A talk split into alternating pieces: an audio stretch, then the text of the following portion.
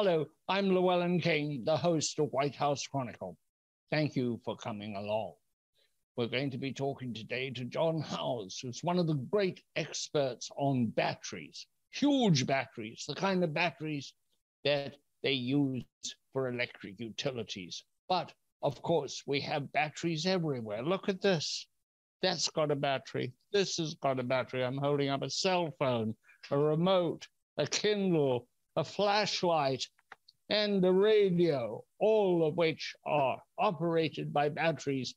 But in your life, the biggest and most important battery is probably the one that starts and maintains the running of your automobile, even though you pay no notice to it.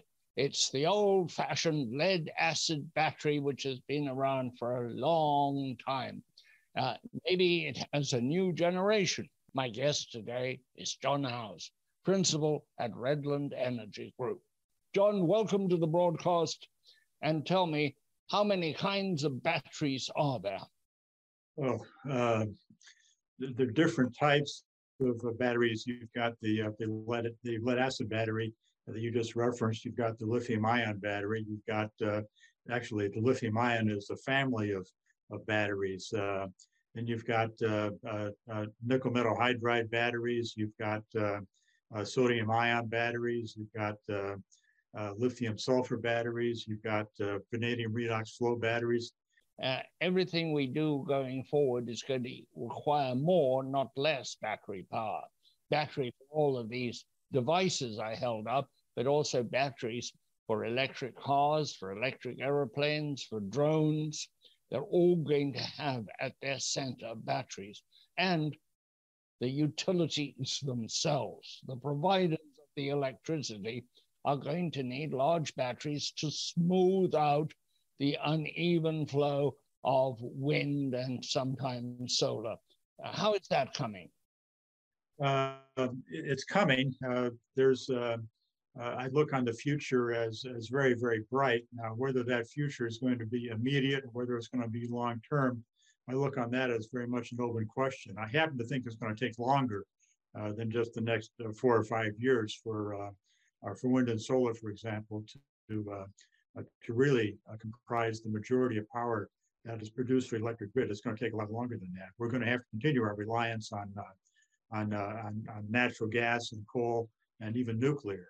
Uh, but uh, but because wind and solar have been growing, and uh, along with hydro and, and, biomass and other types of renewable energy, yes, it is true that especially with with variable power, batteries are are needed. Now, whether they're it really comes down to economics. Uh, can a battery and a, in a solar facility uh, be competitively priced with a natural gas plant? The answer right now is no. Can it be in the future? Maybe. And I, I, think there's a lot of research that needs to be uh, uh, carried on uh, to make sure that that happens. So uh, to say that we can flip a switch and convert the power system completely to renewables, no, it is not going to happen anytime soon.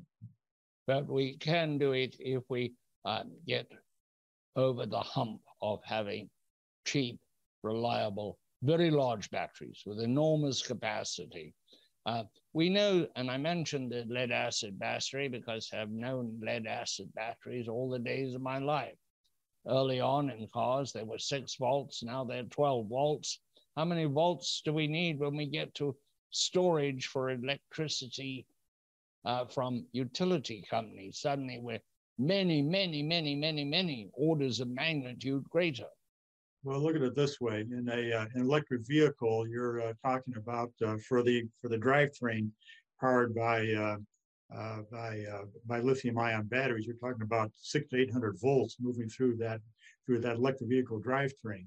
whereas for the for the radio and the and the seating and the and the communications inside that that vehicle, you only need a 12 volt battery. So you've got two battery systems inside EVs. So you take that and uh, move that out to, to, to, the electric grid, uh, we're talking uh, thousands upon thousands of megawatts uh, that will be required for uh, for batteries to smooth out the the flow of power from variable resources like wind and solar. So, it, it the the the market for um, for grid storage batteries alone can be enormous as we move into the future. The key is, is really economics. Can a battery be priced economically so that it can be uh, accepted uh, by utilities as a as a standard resource? We're not there yet, but we but we but we need to get there, and we will get there. I read a great deal about utilities, about electricity, and they all seem to be headed towards lithium ion batteries, but there's huge demand on the raw materials for those. If we're going to put them even in airplanes and certainly in cars and buses and trucks and uh, probably railroad engines after a short while, uh, if we're going to do all that, the pressure's huge on lithium itself, on copper, on cobalt, on other essential minerals. Is there a way around that? I've heard of, uh, for example, um, uh, using the, the rust, the rusting of metal can be, or the rusting of iron can be used to make a battery. How does that work? Uh, well, just, just the way you described it, that's what they call an iron flow battery. And uh, flow batteries are, uh, uh they're, they're out there. Um, they, they do work. It's a, it's, it's a very good uh, uh, theory that's being put into practice. There's a, there's a commitment from uh, from government uh, to finance the uh, the R&D that that can make flow batteries more more more efficient and more powerful. And uh, so, yeah, iron is a it is an alternative to vanadium when it comes to flow batteries. I wouldn't also rule out organic materials that can be used in a flow battery. So, I would say that you can't point your finger at any one particular technology and say that's it. Uh, that's going to be the future. You can't do that uh, because there's so many different needs uh, for for different types of batteries that that uh, that the that, that the market is really open for a variety of approaches, whether it be lithium, whether it be nickel, whether it be zinc, whether it be lead acid, whether it could be flow uh, or anything else. And then graphene aluminum is another one that's out there. So uh, there, there's it's a big big ocean of opportunity uh, for energy storage, and there's going to be a lot of technology swimming in that big sea who's going to make the choice? Who's going to decide whether it's going to be lead acid or lithium or iron flow or something else? Uh, the consumer makes the choice. The consumer pays for everything. And uh, I don't care about all the government subsidies you want to throw at something or other. Uh, it doesn't fly until the consumer says, This is what I want. However, this is uh, one remove. We don't have a direct input. They're not public hearings as there are about some things like nuclear power plants, but on which battery system an electric utility company should buy. Yes, there are. There are hearings. You, have got them at uh, the Federal Energy Regulatory Commission. You've got them at state public utility commissions. You've got them at uh, uh, for public power at city councils. Uh, for uh, for cooperative power, you got them at the at the cooperative councils. They're, they're, the, the public record is out there for different types of energy storage technologies. Which way is the wind blowing? I think that's a good question, and I it depends on who you talk to. Uh, if you talk to a uh, to a utility system manager, I'm not talking about the uh, the, uh, the the people who run the public relations for utilities. I'm talking about the guys who actually run the systems, and uh, uh, more specifically, the, the, the North American Electric Reliability Corporation. They will tell you that uh, that that batteries are not economic uh, to the point where they can uh, provide where they can make renewable power uh, perform as a baseload power. They say it just can't happen right now. Will it happen? Maybe. I think yes. But right now, uh, the system is very heavily reliant on uh, natural gas for for baseload generation and nuclear and, and coal. So, so natural gas, I look on that as a as a big winner. Uh, for a long time to come. We're not going to get rid of natural gas. We're not going to get rid of coal. We're not going to get rid of nuclear. Anybody who says the contrary doesn't know what he's talking about. Well, that's another subject. Let's stay with batteries for now. Lead acid, the one in your automobile, uh, they've been with me, as I said, all my life, uh, except years ago they were messier. They, they were open, the acid came out, you could burn your clothes. You actually had to put distilled water into them sometimes. And they were very durable and they uh, created the self starter on the automobile and kept the whole electrical system of anything, even uh, uh, running very successfully. And sometimes they were used in limited transportation. I never stopped telling the story of Harrods. the great department store in London, where hugely rich people buy absolutely wonderful things. Um, and they had delivery trucks in London. They weren't quite trucks, they were very special vehicles. They were very distinctive. They were painted green.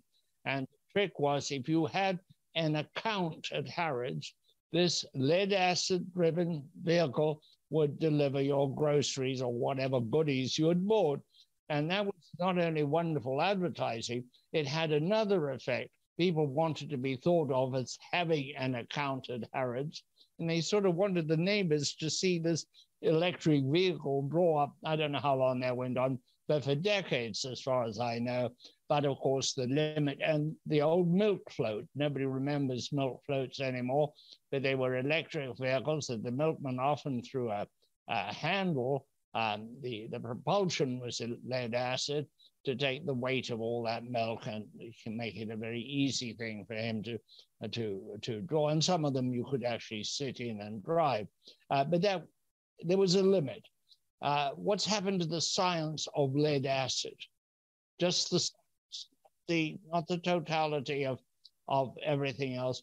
What has been the evolution in lead acid, or has there been any? Oh, there's there, there there's. I'm, glad you asked that because there's definitely a, a, an evolution, and uh, and a coming revolution in um, in, in, uh, in, lead acid batteries. The, the the evolution has been away from the the flooded uh, lead acid battery where you had to pour the water into the valve to make sure that it stays floated and all that. Uh, those were called uh, flooded lead acid batteries. We've now moved to uh, valve regulated sealed lead acid batteries and now absorbed glass mat uh, lead acid batteries where in the past with an old battery you couldn't turn it upside down because everything would spill out. Whereas now with an AGM battery you can turn it upside down there's no problem because everything is because everything is sealed. Uh, the uh, the next wave is, I think is going to be single plate uh, uh, lead batteries. The flow batteries are sort of single plate batteries right now, but that's coming to uh, to lead batteries, and that's going to result in uh, in more powerful batteries that will be less expensive than the than the, than the, the traditional monopolar batteries that you that you have in your car, and uh, that's coming. The, uh, the next wave is going to be how can the materials inside a battery be made to work more more efficiently?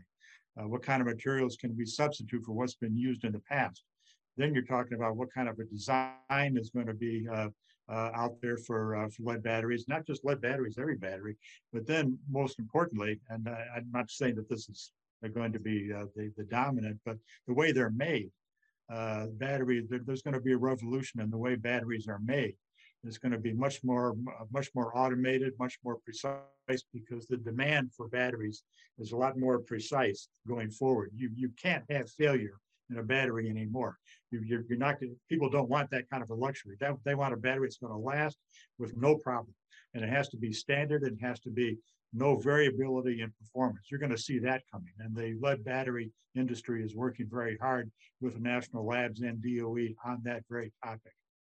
Now tell me what happens in a battery. Does it doesn't actually store electricity, does it? It, it makes more electricity on demand because it has been, quote, charged, unchar- unquote. You're, you're, talking about a rechargeable battery that uh, in the car, it takes power from the alternator to recharge it.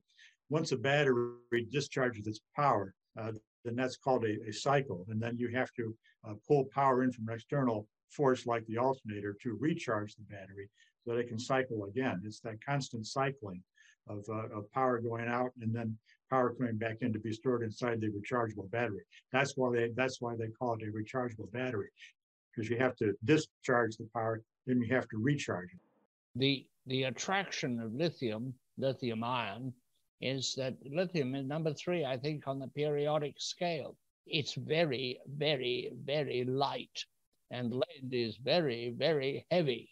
Um, and between those two extremes, obviously, for driving vehicles, etc., airplanes especially, and they're coming. Several airlines have ordered four-seater electric aircraft. Incredible, but they've actually ordered them up to 20, I think, uh, and uh, two airlines have ordered 20 each. They don't want to be left behind.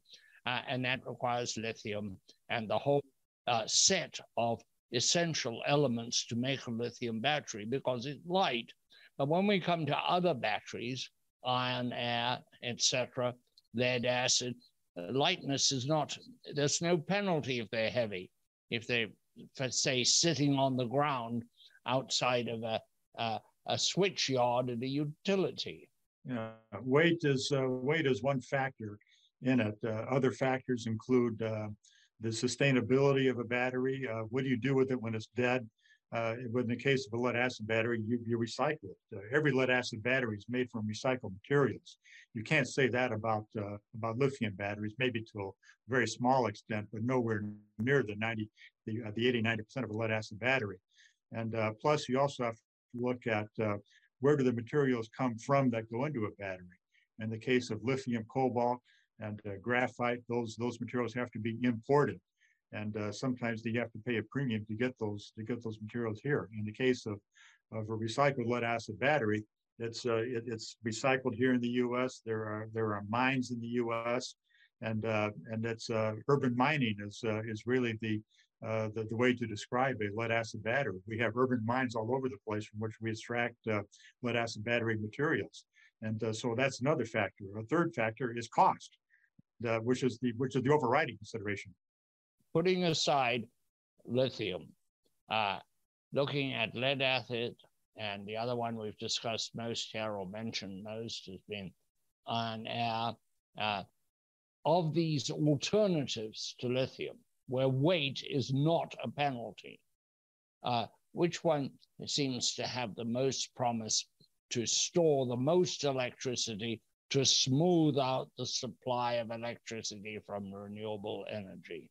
I I think you're going to see a, lot of uh, lead, the next generation of lead batteries uh, uh, come forward to do that. You're going to see flow batteries uh, come forward, not just the iron flow that you just talked about, but uh, the vanadium redox and the organic flow batteries. I think you're going to see some of those things. So I I'm reluctant to try and and say right here today that one technology is going to win.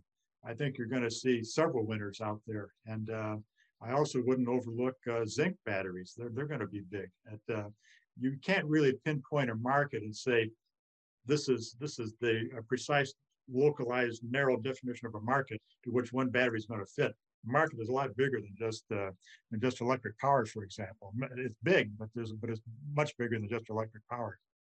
What is the technology in a flow battery? You've got uh, you've got two tanks on either side, a, a, positive tank and a negative tank. Both have electrolyte, different types of electrolyte, and then the the the, the negative tank uh, tank flows its electrons through a membrane, uh, which is uh, which is really uh, uh, it flows through flows through to a plate. In, in the case of, of vanadium, vanadium. Then the, the same thing on the positive side, it flows through its own plate made of vanadium, and then it flows into a membrane uh, from which the power comes out. When we talk about a lithium ion battery, we're still using within the battery two poles. Right. Exactly. There's always two poles. There's always right. ion flow. Yeah, you, you, you, you could do a, a lithium flow battery. That's not impossible. Uh, or lithium bipolar battery. It's not impossible, but you're right. Uh, the uh, most of the lithium batteries that you see out there are, are, are what they call a monopolar, where you've got a positive here and a positive and a negative there, and they and they and they operate separately through through the electrolyte. You're right. How long has it taken for us to get to this point? Uh, back in the 70s, when the energy crisis was upon us, I remember being shown uh, uh, aluminum air batteries, for example, right. Westinghouse. I don't know what you'd call it, facility. Yes, their research facility in Pennsylvania. I suspect it's long gone, but they were very hopeful of that technology and they were testing several others. And yet, for most things, we continue to use the tested, time tested, time proved lead acid battery. Uh, but a lot of progress, and suddenly lithium burst or lithium ion batteries burst on the scene because they were light and because we wanted electrified vehicles you're, you're raising an excellent point, and that is uh, if you go back to uh, uh, to the flow batteries and the and the, the bipolar battery, that was first uh, invented by a Russian physicist back in the 1910s or 1920s, Peter Kapitsa. And uh, it was a brilliant idea, uh, but it never got anywhere because you couldn't really solve the problem of how do you seal the battery so that it doesn't leak. And uh, but now there are a couple of, uh, lead battery companies that have uh, perfected the way to make a bipolar battery. So my, my point is that some of these ideas that you see out there, like with aluminum, which I like a lot, uh, they, they've been around a long time, but sometimes you have to really apply some dynamic research uh, into how do these technologies behave. And by, by dynamic research, you have to look at how the materials behave. You have to you have to look at a national lab that has synchrotrons that no private company could ever afford, and use the and use the facilities of the national lab to really look into how a battery functions and what could be done to make it function better. Um, it seems to me going forward there are some externalities that should be taken into consideration. Supply of materials are they indigenous to the United States?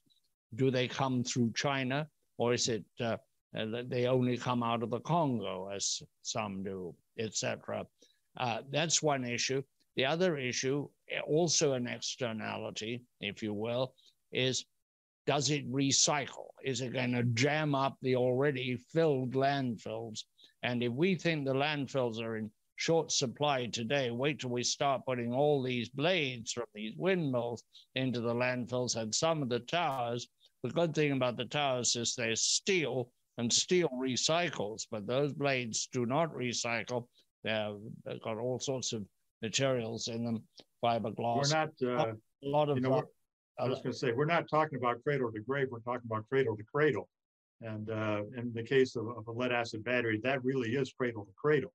And uh, a lithium battery, it needs to get to that point where it can be cradle to cradle. It will, uh, but it's going to take a lot of work to get there.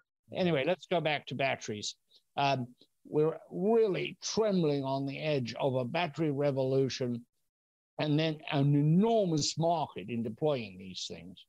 Uh, it seems to be inevitable that transportation will need a light battery, at present defined as a lithium ion battery, but we will need a lot of batteries to smooth out electric flow throughout the grid, or as there really are, the three grids that uh, said to be the grid in the United States, to keep the power flowing as we introduce more renewables, especially wind, or with solar to take care of that period between the setting of the sun and the end of the peak demand, which comes between five and seven o'clock at night. Right. So this says to me, this is a great business to be in if you've got the right technology and you can persuade people that your technology is the one you should be deploying.